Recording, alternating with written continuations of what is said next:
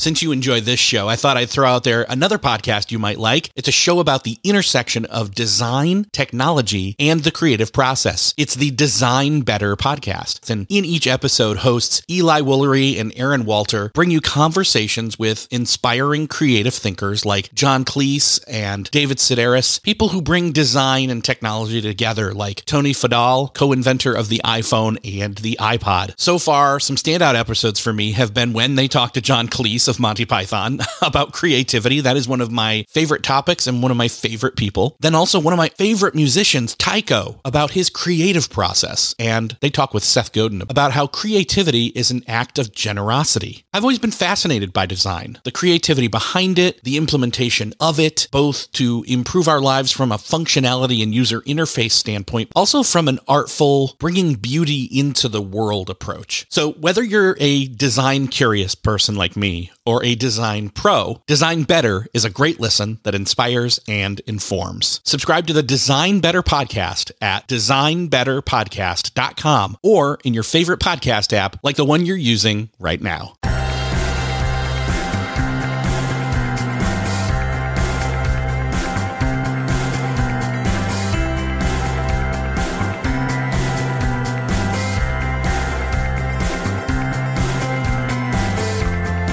Hello, and welcome back to another episode of Beyond the To Do List. I'm your host, Eric Fisher, and this is the show where I talk to the people behind the productivity.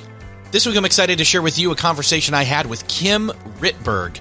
She is the host of the Mom's Exit Interview podcast, and her show focuses on millions of moms that ditched their nine to five, sharing their stories of moms who quit the corporate world, plus well known experts with tips to help listeners forge their own paths. And that's what we talk about in this conversation. We talk about Kim's experience in and of herself in her career and the transitions she made to upgrade herself in her own career, as well as then balancing life as a mother and moving into other territories. And then we dig deep into some of the tips and tricks and things she's learned from her guests so far. She's just getting started. It's a great show even if you're not a mom, you're going to find some tidbits, some nuggets in here that are going to help you out.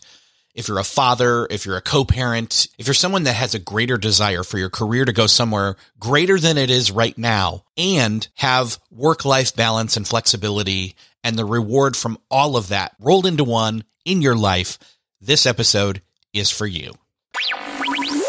Well, this week is my privilege to welcome to the show Kim Rittberg. Kim, welcome to Beyond the To Do List. Thank you so much for having me and for saying my last name right. Hey, I try. I didn't even have to ask you.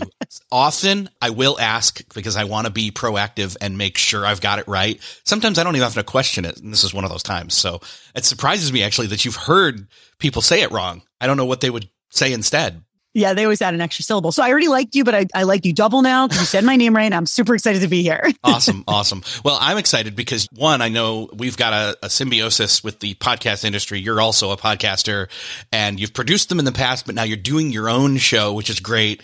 It's called Mom's Exit Interview. And honestly, I want to talk all about that. But first, I want to know, you know, some of the background for you. Let's paint the picture. Let's set some context in terms of why this show and why now?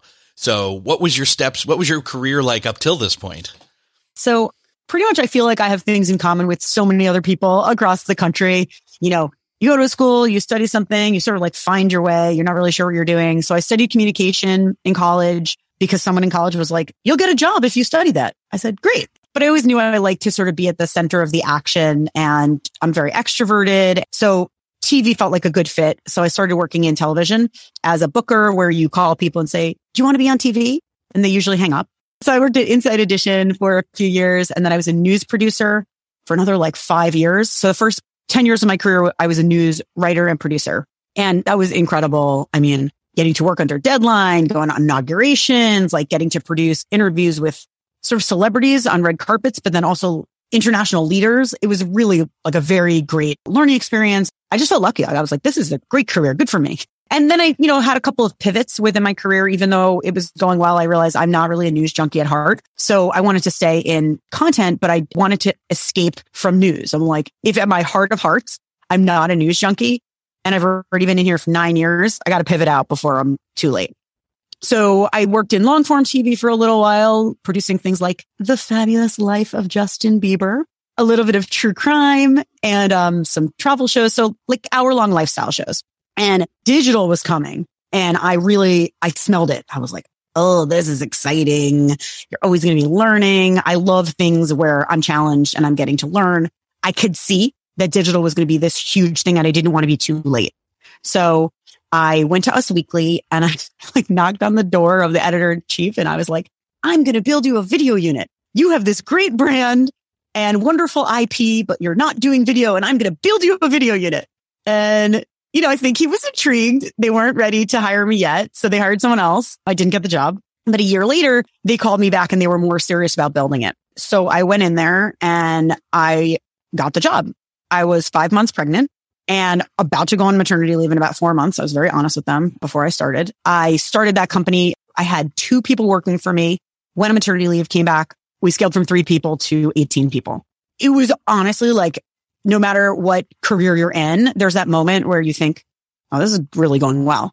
Like, I mean, the opportunity to build a business within a business and hire your people who, and everyone's really invested and there's a lot of creativity and there's a lot of change. Like just digital has a lot of change always. And it's kind of exciting. So anyway, I did that for about almost three years. And so I was the head of video at Us Weekly and everything was going amazing. And I'm pregnant with my second child. And then we were bought. it was just this like, I'm in the hospital room with my, my second baby, uh, waiting to deliver my second child. And I'm like on my phone looking at resumes because all these people were quitting because a lot of unrest, a lot of executives were fired. I wasn't fired. My unit wasn't fired, but all these people were quitting and I'm in the hospital bed reviewing resumes saying, okay, if this person, if, if Johnny doesn't take the job, offered to Susan. And if this person doesn't take it, offered to this person. And I just, I just had this moment. I'm like, this is not what I want my life to be. I have no control. I've worked so hard. I actually was successful. Like it's been 15 years and I finally made it. And this is my reward. And it was such an aha moment. And that was the moment where I just knew I want to work for myself. And so that's like the beginning of this path to mom's exit interview podcast. But 100% that was my career epiphany where a lot of the things I was doing, I enjoyed and a lot of the experiences I had and career experiences I had, but I need to make life work for me in a different way. There's a lot of different pieces in there, ups and downs. The first one that jumps out at me is the fact that you weren't a news junkie, but you stuck with that. You stayed in that for what, nine years? Like that right there is a lesson in and of itself. Regardless of anything else we say, rest of this conversation, it's like sticking with something that you are excelling in, it scratches some of the itches, but not all of them, and not even some of maybe the most important ones. And you finally realize that nine years in and decide to pivot, right? Yeah. It's interesting. I think that one of the things is no matter whether you love a job or don't love a job, there's all of these skills you're amassing. And there can be great aspects to it because like I first started working at a news magazine. Some of it's news and some of it's like red carpet interviewing. And I was good at both of them because I'm very extroverted. I really like to get to know people quickly and I, I like to write and oversee and edit, you know, but I think that within news, I was doing well, but I also enjoyed aspects of it. I enjoyed the, the aspect of being at the center of something, but I didn't have that killer instinct of like, you need to get the guest. We have to be first in getting the story. I was like, Oh, I like to tell the story. I like to learn. Like I felt like I was getting paid to learn something new every single day, process it in your brain and then spit it out in sound bites and on-screen graphics. Like any job where you're just learning every single day is a great job. So I think that well, I wasn't a news junkie and I knew, oh, I don't hope to be an executive producer of news in five to 10 years. I realized that. So I got out soon enough. But yeah, looking back, I probably shouldn't have been in news for nine years, but I did really enjoy it. And I do think I realized that I could work under pressure. I realized I could be in a control room where there's someone sitting in a chair and then the next person who's supposed to be in that chair going live in five minutes isn't there. What do you do? How do you solve that? You can't have dead TV air. So just the idea of like sharpening those skills, the writing skills, the deadline skills, the communication skills. So yes, I think that um, in an alternate universe, I probably would have left news a little earlier, but I did love, I really truly have loved every work experience I've had and gained a lot. Well, that's the other thing is as I'm hearing you talk about that, it, it even kind of foreshadows your next major kind of pivot where again, there are aspects to it where suddenly you realize, wait, I don't like these certain things that are part of that but I know the other pieces. Like it's which pieces. So, so I don't fault you at all for staying in the news realm for nine years because for you, it really wasn't necessarily about news per se. That gradually became more and more of maybe a thing where it's like, oh, I don't know if I can immerse myself in news constantly, but it was the process of the stories and the gathering and the collecting and the creating. In other words, it was all those skills. And that I think is kind of the warning here is again, I, I think I said it earlier. It scratches certain things, certain itches, but it's like, it's not scratching maybe the most important ones so having awareness of which those are, which is what came around second time, you're sitting there on the phone looking at resumes and it's like, wait, again, this is not an itch I should be scratching whatsoever. Somebody else should. Yeah, totally. And the thing about news though is now that we're all in the world of digital and social media, my news skills, are you kidding me? It helps clients so oh, much. Yeah. Like now I run a, a video strategy business. Like I do on camera coaching and video strategy for companies and professionals. I can tell a story in six seconds, 30 seconds, 60 seconds, or an hour. Like those skills are so valuable. And the truth is everything is so short form on TikTok and, and Instagram and wherever. But when you're in news, some of your stories are 15 seconds, 30 seconds, 90 seconds. So it's not the first time we've been storytelling in short form ways. So I think that just the realization that it's all storytelling. And then if you're getting the opportunity to learn how to tell stories in different mediums, that's awesome.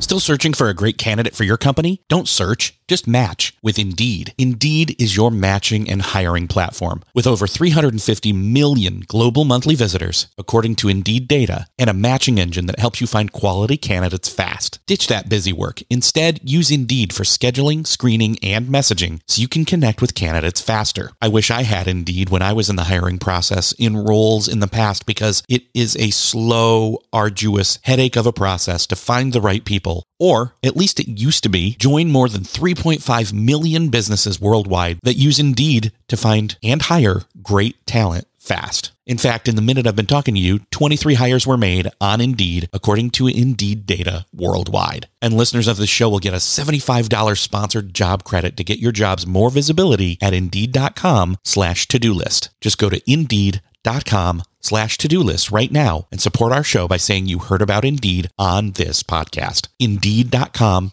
slash to-do list. Terms and conditions apply. Need to hire? You need Indeed. If you enjoy Beyond the To-Do List, I invite you to check out Best Laid Plans. I'm Sarah Hart Unger, the host of Best Laid Plans, a podcast devoted to all things planning and planning adjacent. I talk about everything from paper planner reviews to deep dives into all things productivity from keeping track of goals and tasks to fitting in your true priorities and reducing the stress around planning and organizing across different areas of life.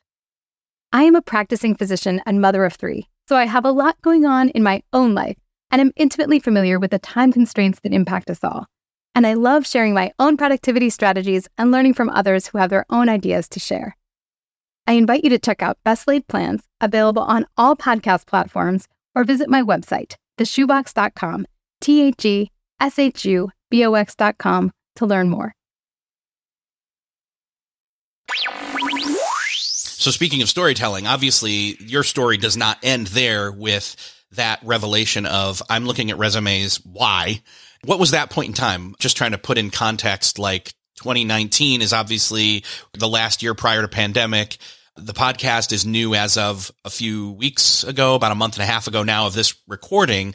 But at what point was it that you were sitting there having your second child and having these realizations? So I love to say, and then I knew I wanted to work for myself and I launched my business and now I'm a multimillionaire. but that's not life. that is not real life. So I had that epiphany in well, fall of 2017, right? Knew okay. I wanted to work for myself. Still had that, not even self doubt, but just that question of now what? I want to start my business. Well, what is my business? What am I offering to people? Who are my clients? And, you know, I had a new baby. So that was the birth of my second child. I didn't go back to Us Weekly. I left after that maternity leave where we had a new ownership. But I did get some interesting offers and I took another job, full-time job. It was short-lived, branded content job. And then I knew I wanted to work for myself. hundred percent clear on that. I'm on LinkedIn and Netflix recruiter writes to me.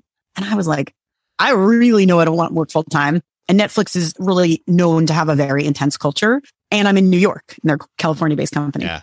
I'm like, I know I really don't want another full time job, but like, uh, this is going to be a really good experience. I'm going to learn a lot. It's really good on my resume.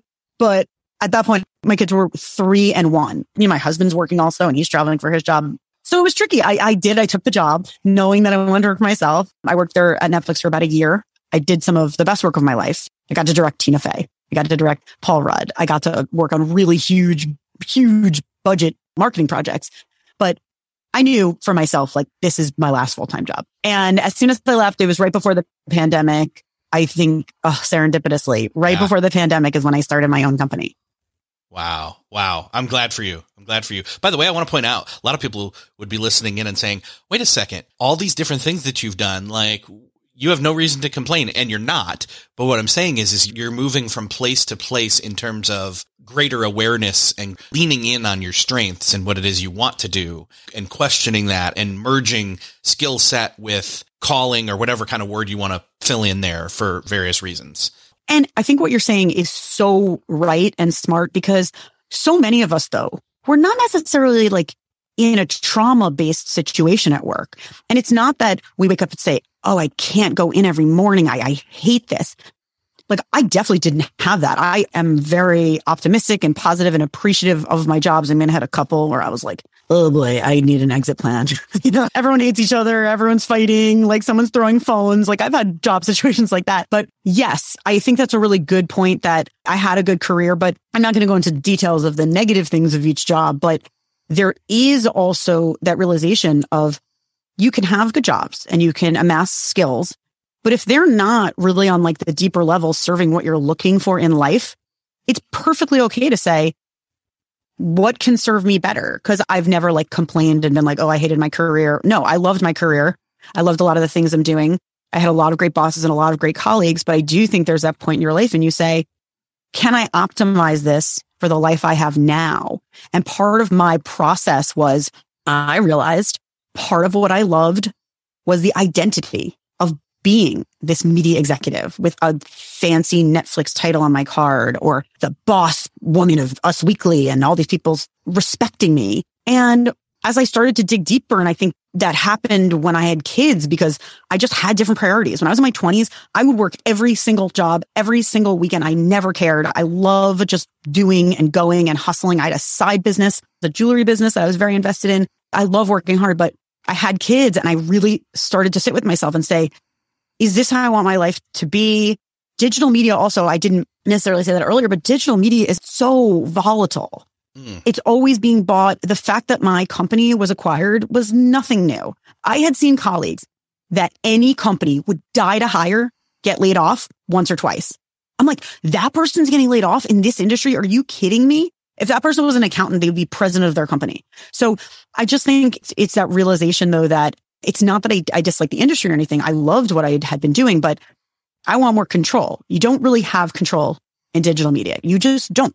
And so I've realized if there's a way that I can make working for myself work financially, flexibility wise, and be fulfilled, I want to try that. I want to see if I can make that happen. But I think you're, you're raising a really good point of you can have a good job and you can have a good career, but if it's not serving you, that's okay. You're allowed to look at yourself and make a list. What do I love about this? What do I not love about this? And for many people, even though the podcast is called Mom's Exit Interview, for many people, I say you should not quit your job. You have a good job. You have benefits. It pays you well. People are respecting you and you like the work. You should not quit that job. You should maybe think about putting more in the savings account and eventually deciding, you know, what you really want to do if you're questioning it right now. But at the same time, yes, it's, and we're not saying, you know, don't take an opportunity that comes along just because there's some fake sense of loyalty because, you know, as we've come to learn, like most companies, they don't have loyalty to you when it comes down to it. You're a layoff number. So Absolutely. And working into digital and seeing so many peers of mine and, you know, just it's not personal. And I don't think you need to have loyalty because they're not going to have loyalty to you. So I think at the end of the day, do a good job, work really hard, but do it in the way you want to do it. And I think the, the epiphany for me was that I wanted control over my career yeah. and I wanted control over my time because a lot of these jobs that I love, there were a lot of hours. And when you say f- nine to five, psh, Nine to five is 40 hours. I don't know anyone who works 40 hours. It's nine to seven, nine to eight. It's your phone on the weekends going off. So I think it's a lot of those things that I just said. I want to just take back control. And some of it I also realized was I felt that I was having a hard time disconnecting myself from things happening at the office until like Saturday morning. And I've really thought about that. I think, oh my God, I love my kids. I love my career, but I really love my kids and I'm stealing my own happiness and their own happiness by not being present with them. And that's on me. That's not on the job. It's on me to figure out ways to unplug and be present with them. But I've just been looking for a different way. And I feel like I've been on a process, on a journey to get where I want to go. And I think the last two and a half years of running my own business has been unbelievable. And I'm really, really happy and so glad that I did it. Yeah, they say nine to five, but they don't say which nine or which five. right? yeah, yeah. 9 p.m. to 5 a.m. and yes. then back on again at yes. 9 a.m. to 5 p.m. well, it sounds like you were just basically ahead of the curve of a lot of other people who then had this specific point in time forced on them in 2020 till through to even now 2022. I mean, the air quotes great resignation or whatever you're referring to it as in 2021 really kind of stemmed out of that. We've had a lot of time that we've again been forced to sit with ourselves and honestly, mostly oscillate between either super deep thoughts, introspective, and then switch to, oh my gosh, I've got to consume something, do something to take my mind off it, and going back and forth. Definitely. And I think that the pandemic, I started reading all these articles about millions of moms leaving the workforce because I think the pandemic, you know, when ever have millions of parents had to homeschool and work at the same time. That's never happened before. Hopefully it will never happen again. But I think all of these things were bubbling to the surface, but many of those people might not come back in a traditional way to nine to five. And I think that's fine if they're going to find more satisfying and more fulfilling ways to work. Great. No problem. That's cool. But I think that I'd been seeing all of these articles coming out and I'd been like, these are the things that I've been thinking about for so long. Like I think a lot of workplaces really aren't serving working parents in a way that's healthy and balanced. And it's very hard if you're a solo parent, please. But for two working parents, also, you're both working really intensely and school hours don't line up with work hours and childcare. There's no childcare credits. Maternity leave's not really paid for. Like all of these things. It's the perfect storm that when a pandemic happens, people were at their breaking point. So I think I'd been feeling that, not in a, oh my God, I can't do this any type of way. I had just been thinking about it on a longer schedule, I guess. Like I had had more years to think about it. So I really had clarity before the pandemic. I knew I'm like, I'm 100% not going to work full time for a company. I'm going to do this myself. I'm going to make it work no matter what I have to do. I'm just going to figure out a way. But yeah, I agree with you. I think that now more people are seeing this and I'm having people come to me and being like, how do I do this? Do you have tips? Do you have tricks? I'm like, I do. I have a podcast called Mom's Exit Interview. yeah. And I assume then, again, because you were ahead of the curve, and then when you started to see this kind of manifest in the culture, all these thoughts that you were already thinking about, in other words, you were further along the journey than others, so you could turn back and guide. I'm assuming that's what kind of catalyzed, you know what? Let's make a show. It's perfect timing. Yeah. So when I started, decided I was going to work for myself, I started walking around like my neighborhood, just sort of talking to people and like letting them know what I was doing. And the world was broken into two camps. There was one camp of people who thought I was unemployed and just kept sending me job listings. I'm like, nope, I'm working for myself by choice. You can feel free to send me clients, but I'm not interested in jobs. And then the other group were moms in my neighborhood and they would look at me after school drop off. They'd be like, are you making any money? Is it really working? Is it a real business or a fake business? And they were really intrigued. So I realized I was onto something. And then the more I started digging in, truly digging in, I actually realized I knew all of these people and moms in particular who were doing things that were very interesting, kind of under the radar. A three day a week solar power executive, a founder of a fashion company that's doing well, but she's keeping it small. She works maybe three to four days a week, but it's a real company. It's not like, you know, she's not just like selling her stuff on the street, making a little bit, a real company three day week psychologist, another three or four day a week banker. They exist, but it's very under the radar. And I started realizing, hmm, there's actually all these different ways that these moms are finding flexibility and fulfillment. But I don't feel like people know that because I didn't know that when I left my job. I thought like, oh, you start this business. And then if you try to make it big, you get like venture capital money. That's not what I'm doing. I'm that's not at all what I'm doing. So of all the people I've been meeting and talking to for the podcast, it's like there's consultants, there's entrepreneurs, there's part-time entrepreneurs, people working 25 to 35 hours a week. there are stay at home moms with side hustles. Just there's like this whole gamut between being fully staying at home with your kids and being fully grinding on a corporate ladder, trying to climb that ladder. And to me, I felt like this is something that people need to be hearing about because maybe it works for them. Maybe this is what they're looking for. So how I decided to structure the show is pretty much what I wished I had had when I started. Because when I first left, I started working for myself. I had no idea what that meant. I'm totally an extrovert and I don't have colleagues and I don't have like, you know, people who bring cookies to the office or grapes or whatever. And I don't have happy hours.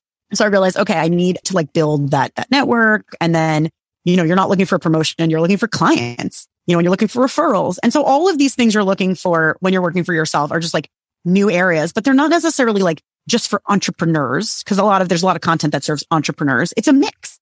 It's like work life integration. It's how to build your business. It's how to manage your time, how to be happy. It was like all of those things that I was looking for. So I started the podcast because I'm a content person. And one of my first projects actually working for myself was executive producing a podcast for People magazine. So I already knew, you know, I know how to write and tell stories. I was an executive producer at Us Weekly. I was a marketing at Netflix. So I know how to tell stories. And so what I decided is each show, each episode is going to be the story of a mom who's doing something different. She's a consultant. She's an entrepreneur she's a coach, whatever it is, their story and how they got there.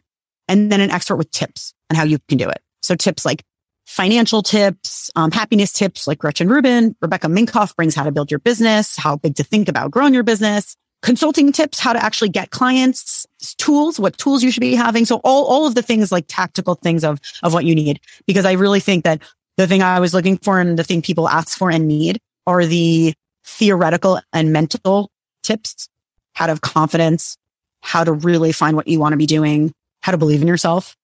And then there's the tactical things, you know, how much money, how to find clients, all that stuff. And I don't love the differentiation so much of the terms hard skills and soft skills. I think it's all just skills, but it seems like you're not just giving one or the other. You're giving the entire spectrum of skills and insight, not just from yourself, but from your guests. And not only that, you're not prescribing and saying you must do this or you should do this. You're kind of coming at it from an angle of here are all your options. And this week we've got another great option for you. It's the story of so and so and how they insert here.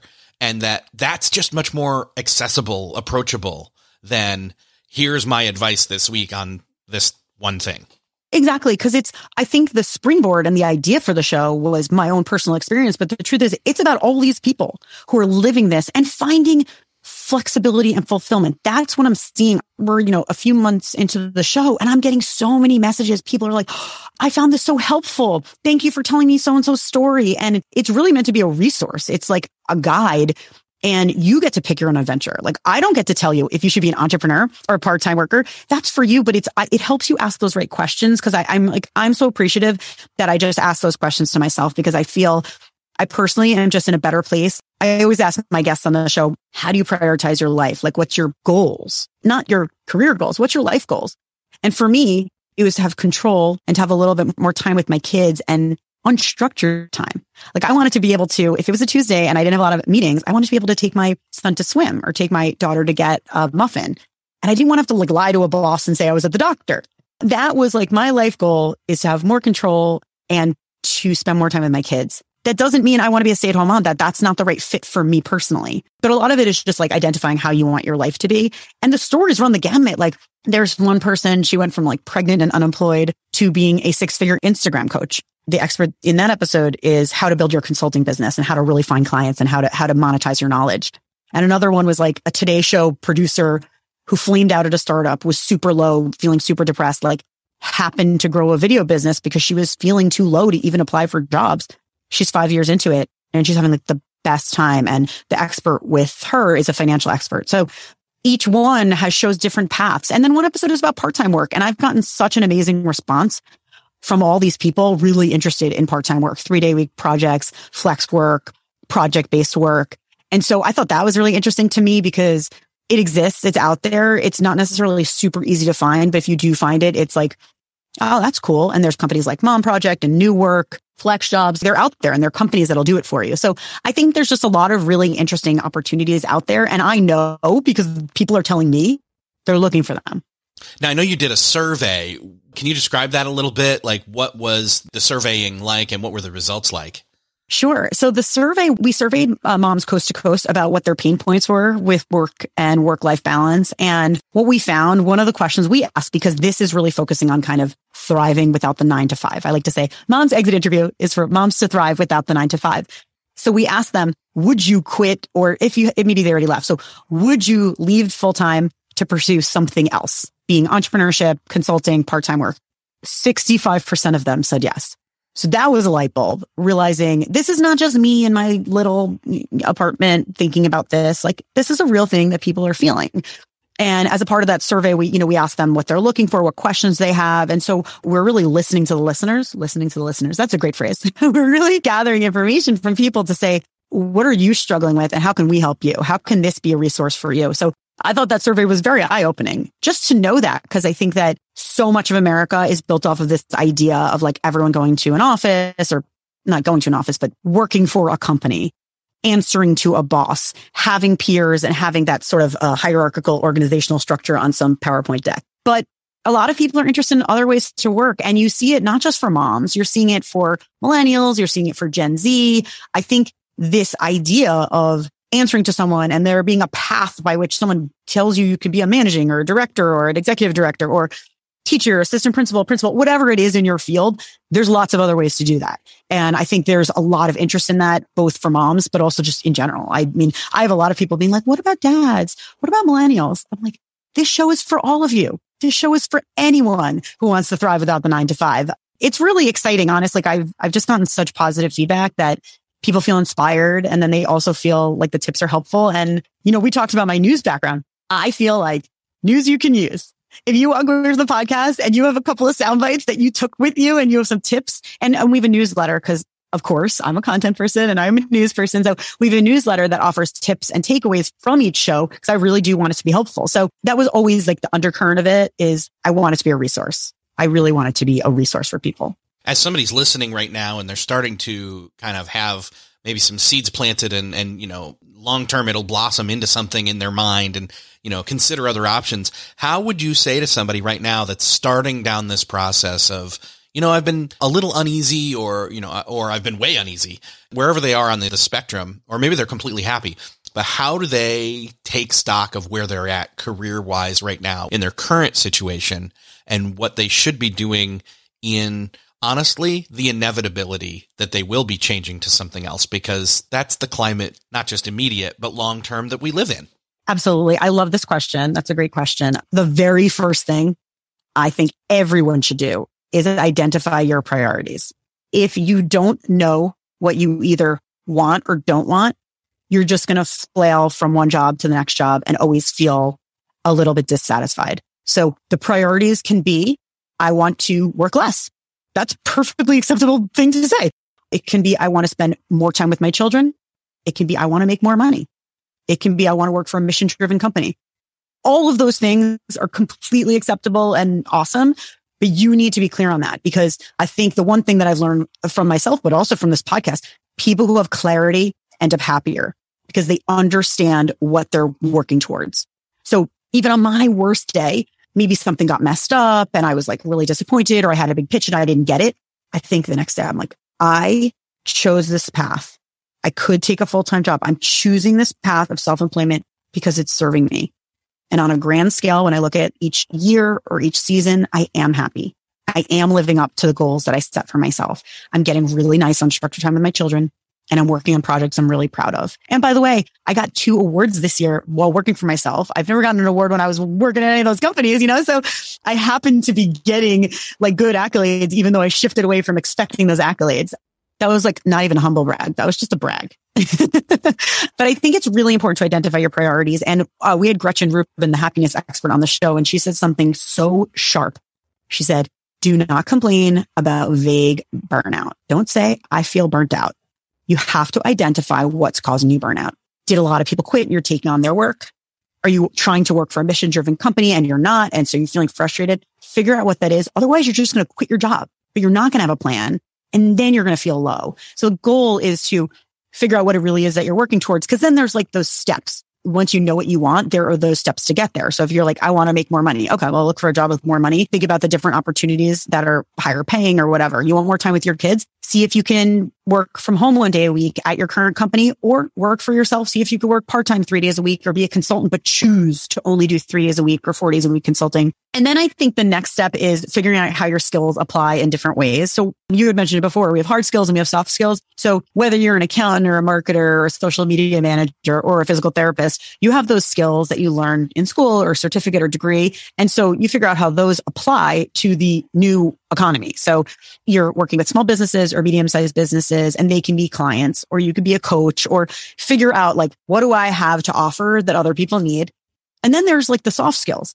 If you're an extrovert, you should tap into that. You know, if you have sales skills, you should be doing business development. You should make that like be a part of your business. If you're an introvert, you should think about how that might impact what you want. Because I know some people, they hate sales, right? But maybe then what you can be doing is taking just a few client projects a year. And then that way you're not really chasing clients all the time. You have like a consistent, you know, project based work or consistent consulting based work. So really be aware of what you like, what you don't like and how your skills transfer. And then like my biggest tip after that is network. Everyone hates networking. The concept of networking makes people throw up or put that little green vomit emoji on their phone. But networking doesn't have to be, you know, sticky name tags in a gray conference room, talking to people you don't know over sad Sauvignon Blanc. It can be anything. Having lunch with a friend, taking a walk with a former colleague, just telling people what you're doing. Like that's networking, you know, email people you know. I think a lot of people are shy about sharing what they're doing. They just feel self-conscious about it, but you have to remember that your network likes you and supports you. And if they don't, find a different network. so your friends and your family and your former colleagues, like they like you and you know if they like you. When you post things on social media or you email them, I promise you so many of the responses are going to be good for you. That's awesome. How can I help? And you really have to be clear in your ask what you want from people. I've gotten emails from people and they've said, I was just laid off from company X. I'm going to try to launch my own company. I'm really focused on this. If you have one, two, or three, if you can help me, here are the three ways in which you can help me. That's a brilliant thing to do. So I think a lot of people kind of networking is like a bad word or a bad name, has a bad reputation, but it just means connecting with people and being really clear in your ask. Yeah, networking is just relationships. And, and one of the things that I've learned is that the best time to network is when you don't need to ask for favors. Yes. Just check in on people. Just literally find out where their preferred communication method of choice is and have your list of people per channel. Don't do this all at once. Make it easy, but go to one channel and just say, okay, the seven people I know that this is their preferred channel. I'm going to shoot them a DM right now. Could even be the same DM because they're not going to know. They're not going to talk. Hey, I just heard from, I heard from Eric and he just said, Hey, what's up? Hope you're doing the, the uh, hey, mine's worded the exact same way. What did he do? Mail merge us? No, there's no worries there. And I'm speaking from experience. This is something I've done in times ideally when I'm not feeling guilty about not staying in contact, but kickstarting it back up again if I have let it slide. I totally agree with you. And I'm an extrovert. So people would be like, you must love networking. No, no, I hate networking. You bring me to like a party where you're supposed to be schmoozing and without wine, I'm like, ugh, I hate this. But what I do like is I like reconnecting with people that I know, people that I've worked with. I do like that. I like catching up. I like seeing what they're up to. Those are the connections that have been like led to clients. So my first big client when I worked for myself, I was just catching up with someone. I would say he's now like a first degree contact, but he was a second degree contact like five years ago. And he and I have had lunch once a year or something. He said, and a lot of people do this when they meet with people. How can I help you? I've now taken that and used that for other people. And he was like, how can I help you? I was like, oh, well, I'm starting my own business and I'm looking to consult if you know anyone. Yeah. He looped me in and that's how I got my first big client. And I was doing three day a week consulting for People Magazine. I mean, that's how it happened. A lunch with someone I knew from the industry. It was not like a networking meeting. It was like we catch up with each other once a year, but he introduced me to someone and that became a big client for a year and a half. And that became the client that made me realize I can do this. I can run my own business. And the other clients has always been incoming by referrals of people I know. So I've been doing a big project for a queer nonprofit called It Gets Better, a friend of a friend. So again, another secondary contact. She said, Oh, I, I saw your website. Uh, can I talk to you about maybe pitching on this project? I'm like, they're really going to hire me? Um, maybe. Okay. She brought me into pitch and I got the pitch And then we did this four part series and I won an award for it. And now we're on a second huge project together. And I think that I really wasn't like networking. Like this is someone we three of us went to a lunch together and yeah, we talk work at lunch, but it's, I don't think of it as networking. And so it was a good reminder to me that like all of my clients have been incoming. It's because I'm talking to people. It's because I'm extroverted. I do tell people I post a lot on social media on my LinkedIn.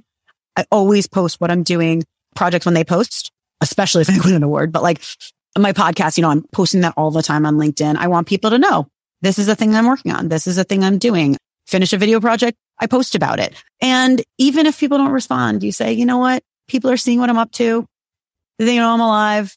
They know I'm here. You never know. You know, I post, I posted a video from my time at Netflix. By the time it ran, I was not at Netflix. I was working for myself. A lawyer I knew from many years ago reached out. He's like, Oh, I'm actually looking for someone to help me with video. Do you want to have a meeting? And then he hired me for a video consulting project, someone I hadn't talked to in like seven years.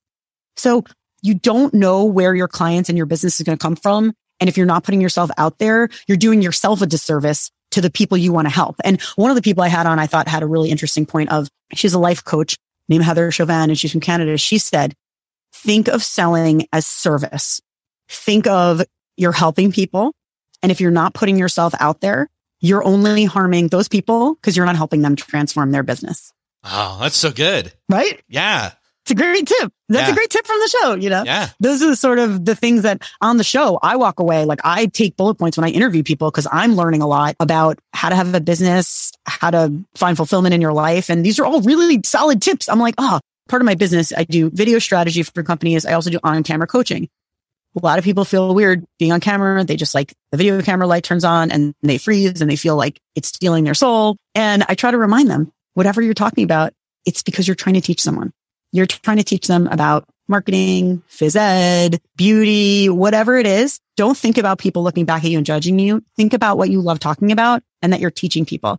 And I do think that unlocks a little bit for people when you're thinking about telling people what you're doing, networking with people. In theory, if you believe what you're doing is helping someone, that's good. Well, and again, one of the things that I'm taking away from what you said was you have this lunch with somebody every year or six months. And I think, oh, wait, it's contextual. It doesn't have to be, you know, weekly, monthly, quarterly. It's whatever the frequency. Like with all the things we've talked about in this conversation, there is no one size fits all silver bullet kind of mentality here. It's whatever's right in that situation, that relationship, that scenario. And you have many options. So lower the pressure on yourself guilt wise and say what is manageable and start take a look and have greater awareness. And one of the things like Rebecca Minkoff, the designer, entrepreneur, female founder, collective founder, she is obviously has an incredibly successful business of handbags and clothing. One of her biggest tips about networking was don't ask someone questions you can Google about them. Ask people the one thing that would transform your business if you get time with someone that you really want to talk to and always ask what you can do for them. She's like, even in a situation where you don't feel like you can help them, send them flowers, send them cookies. Cause I feel that way. I'm like, how can I help Rebecca Minkoff? She's a big successful person. I just like sent her a nice thank you in the mail. And you know what? Everybody loves that. Everybody loves cookies. Everybody loves flowers. Unless you're like gluten free, then don't send cookies, but or send gluten free cookies. My wife and my daughter are gluten free and they've found actually some amazing cookies back in my hometown. So, uh, gonna say, don't shy away from the cookies. Are they made from almond flour? You know what? I don't know. I am assuming they're made. Well, I know they're gluten free. That's all I know. Yeah. and they were amazing. I couldn't tell personally. What's the hometown? Rochester, New York. Oh, okay. We'll talk Rochester later. I have a friend from there. Awesome. Um, but yeah, I just thought that was really, that was really savvy because a lot of us feel like there's this power dynamic where we're networking. We don't really know. You know what? I thought the idea of a thank you card or something in the mail can be something you're quote unquote doing for them. Because I think when you feel like you're on the lower side of a power dynamic, you can't give anything. But sometimes also if you have a social network and someone posts something and you're just even helping to promote them, that's helpful. And like, do think about what you can give. And I think all of that just like comes around. And I think the important part of like inbound referrals and things like that is you forget, but if you've been good to people and if you've been nice to people and if you've been helpful to people in the past, it might not be one to one. Like that person you helped isn't necessarily going to be the person who helps you, but that good karma comes around, you know, and, and just getting to know people and trying to help other people, other people are going to try to help you. And once you start your business, then that starts growing because word of mouth is a very, very powerful tool. So, so many of the people I have on the show, I say, how do you find clients? And they say so much of it is word of mouth. Some of it is social media, but like it's all warm leads. It's almost all word of mouth. Yeah, totally. And that's what I found too. So, I mean, you're just getting started with the show. What's great is people could right now go and grab all the episodes. I think there's what, six, seven, something around yeah. there at the time of this recording. So you could literally go grab all the episodes, get caught up, not feel like you're missing out as the nature of digital content, right? But uh, where can people go to jump in on finding out more about what you do with video and coaching, but also the Mom's Exit interview podcast?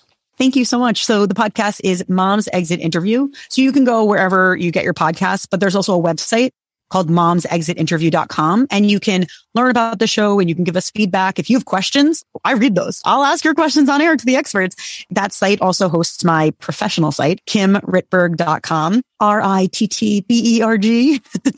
and I do video strategy. I help professionals be better on camera and figure out what they should be doing to promote their business. I do on camera coaching and video strategy and video production. So thank you very much. This has been such a great chat. I love your show and I'm so honored to be on it.